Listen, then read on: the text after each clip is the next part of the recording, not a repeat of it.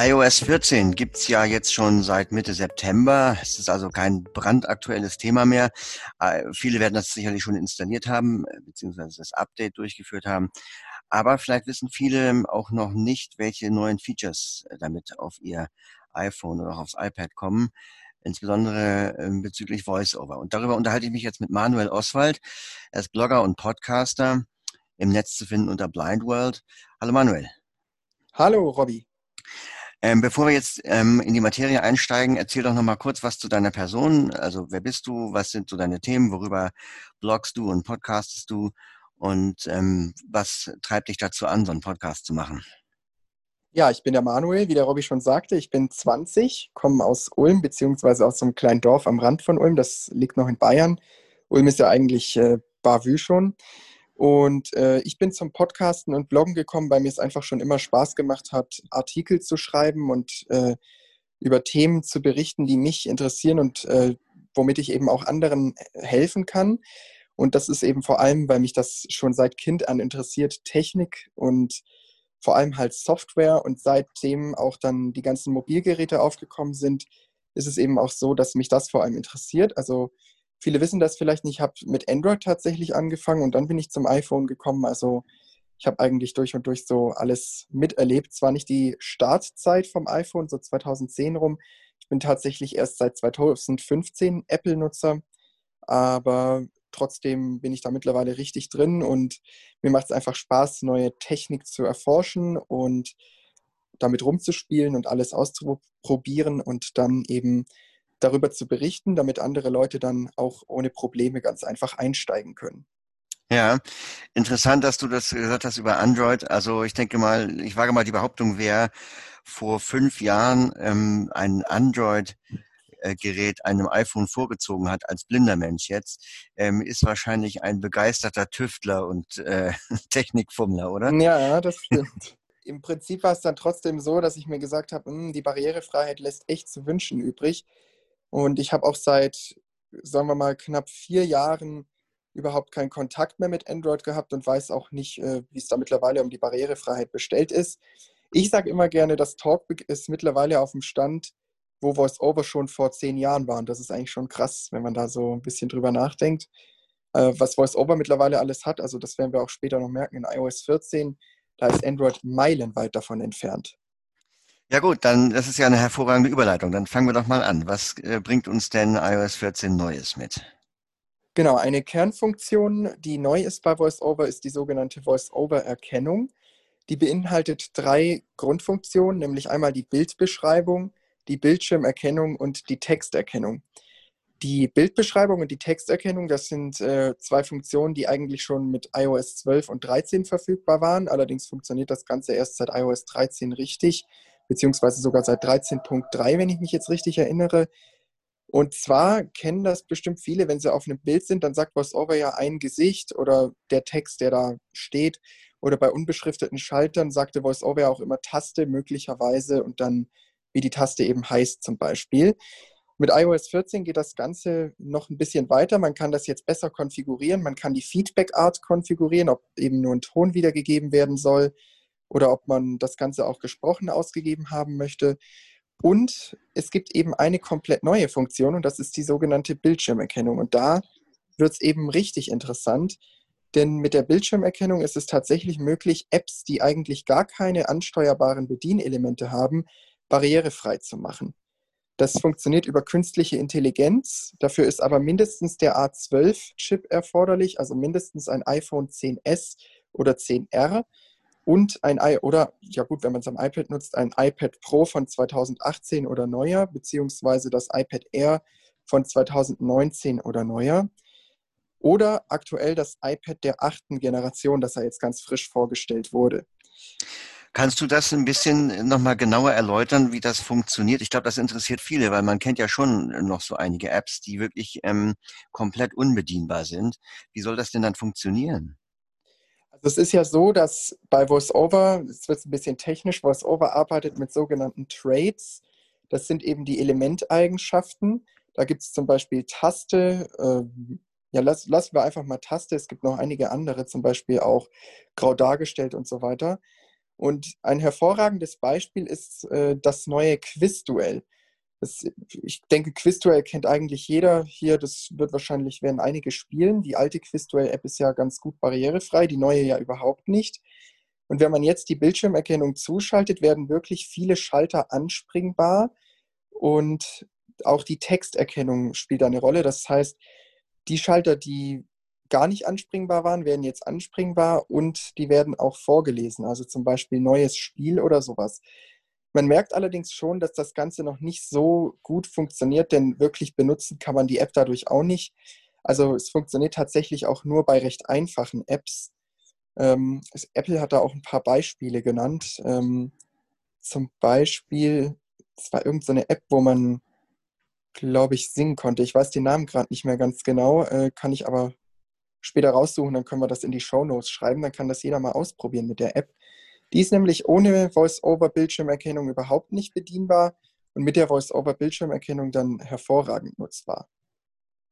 Das ist, ich finde das ja so ein bisschen zwiespältig. Ne? Einerseits gibt es diese Barrieren und dann ist es natürlich gut, dass sie mit so einem Workaround dann äh, aufwarten. Andererseits kann das natürlich auch die Entwickler dazu bewegen, zu sagen, ja, warum soll ich mich dann noch um Barrierefreiheit bemühen, wenn das eh von Apple schon gelöst wird? So. Na gut, gelöst würde ich nicht sagen, es wird ein bisschen versucht. Aber andererseits kann man das auch als Hilfestellung verstehen, weil man so quasi auch sieht, was nicht barrierefrei ist. Und dann kann man auch merken, also so ein bisschen, das hier ist das Trade, also die Elementeigenschaft. Und dann kann man damit quasi auch so ein bisschen vertraut werden. Aber man muss ja auch sagen, dass Apple wirklich eine sehr gute Entwicklerdokumentation hat und wer da wirklich firm drin ist mit Swift oder Objective-C, wenn man das programmiert, die Apps, und sich da ein bisschen mit beschäftigt, mal eine Woche, sage ich, dann kann man auf jeden Fall sehr einfach Barrierefreiheit in seine Apps implementieren. Gut, also das ist ein wichtiges neues äh, Feature, ähm, diese Bildschirmerkennung. Was gibt es noch? Es gibt noch eine Neuerung für Braille-User, die können jetzt automatisch umblättern lassen quasi. Das heißt, ich lese und muss nicht die Lesetasten drücken, dass ich weiterkomme im Zeilenausschnitt, sondern das funktioniert automatisch.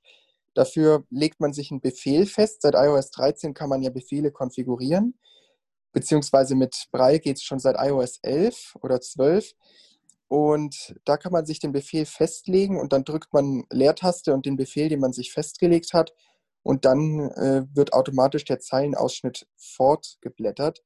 Und wenn ich jetzt einfach lese, dann muss ich keine Tasten mehr drücken, sondern kann mir das Lesetempo anpassen. Das ist dann in den Voice-Over-Einstellungen auch drin unter Einstellungen, Bedienungshilfen, Voice-Over, Breilschrift und dann Breiltempo beim automatischen Fortfahren.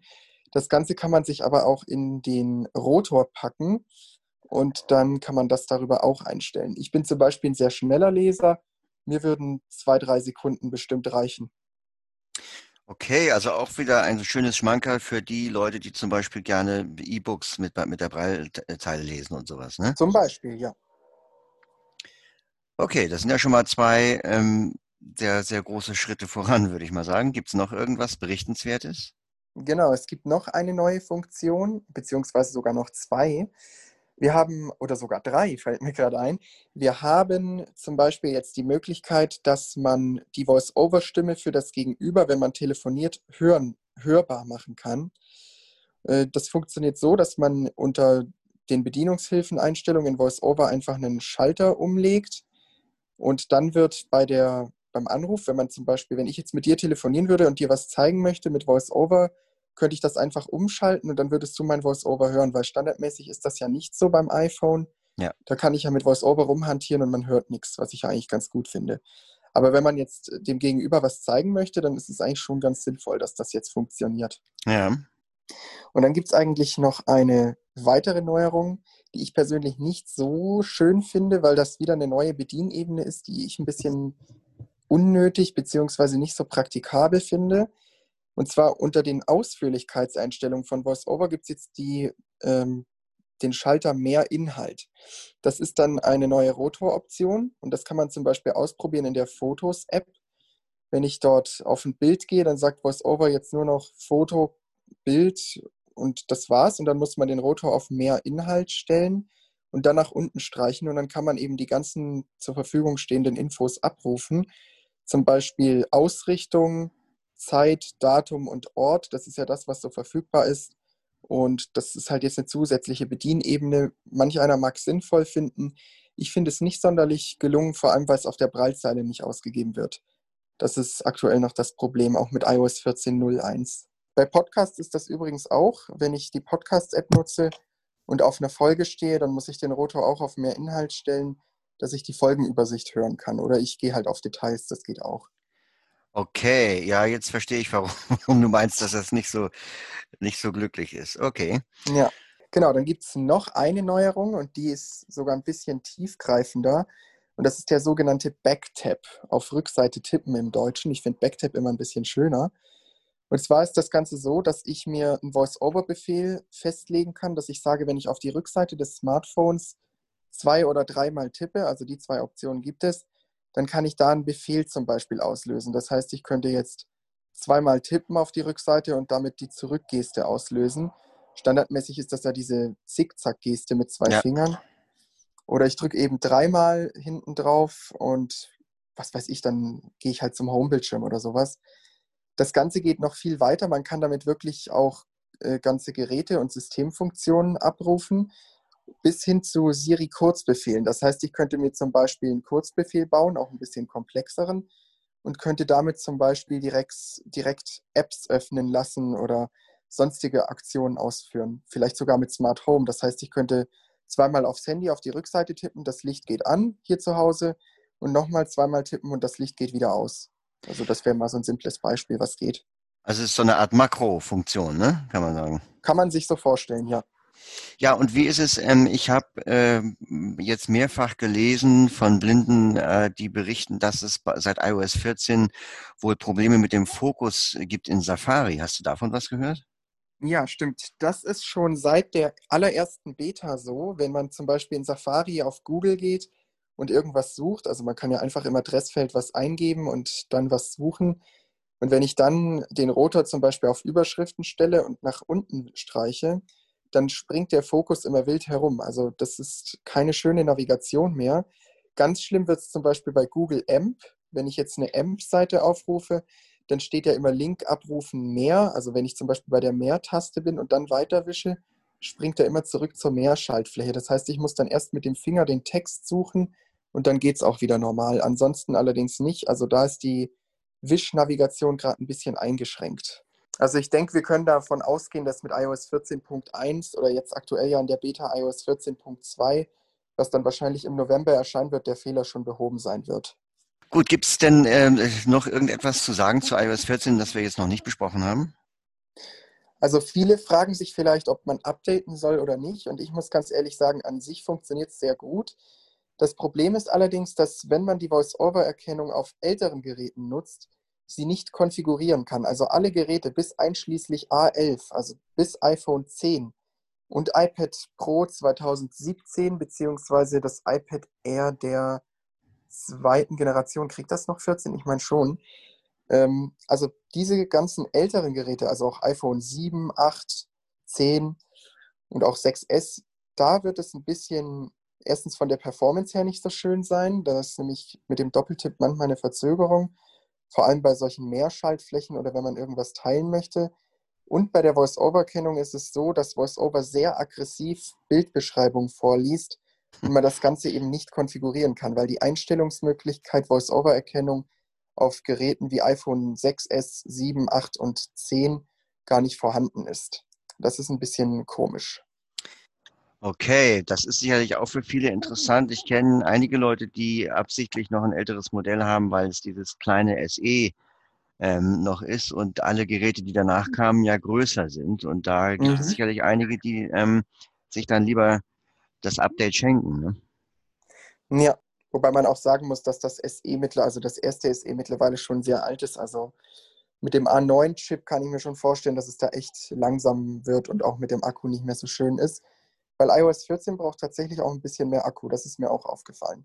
Vielleicht kannst du zum Schluss nochmal sagen, Manuel, äh, wie findet man deinen Podcast? Ich meine, wir werden in den Show Notes darauf verlinken, aber wir können es ja trotzdem hier nochmal durchgeben. Genau, den Podcast findet man entweder bei Apple Podcasts, bei Spotify oder TuneIn. Und da kann man einfach eingeben Blind World und dann sollte das kommen. Ansonsten ist er auch verfügbar unter Blindworld, schreibt sich B-L-I-N-D-W-O-R-L-D.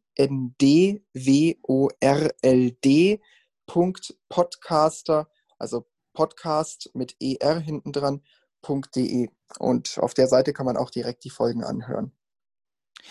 Ja gut, dann danke ich dir erstmal für dieses interessante Interview und ähm, ich könnte mir gut vorstellen, dass wir in Zukunft nochmal Interviews zu technischen äh, Fragen führen. Gerne, kein Problem.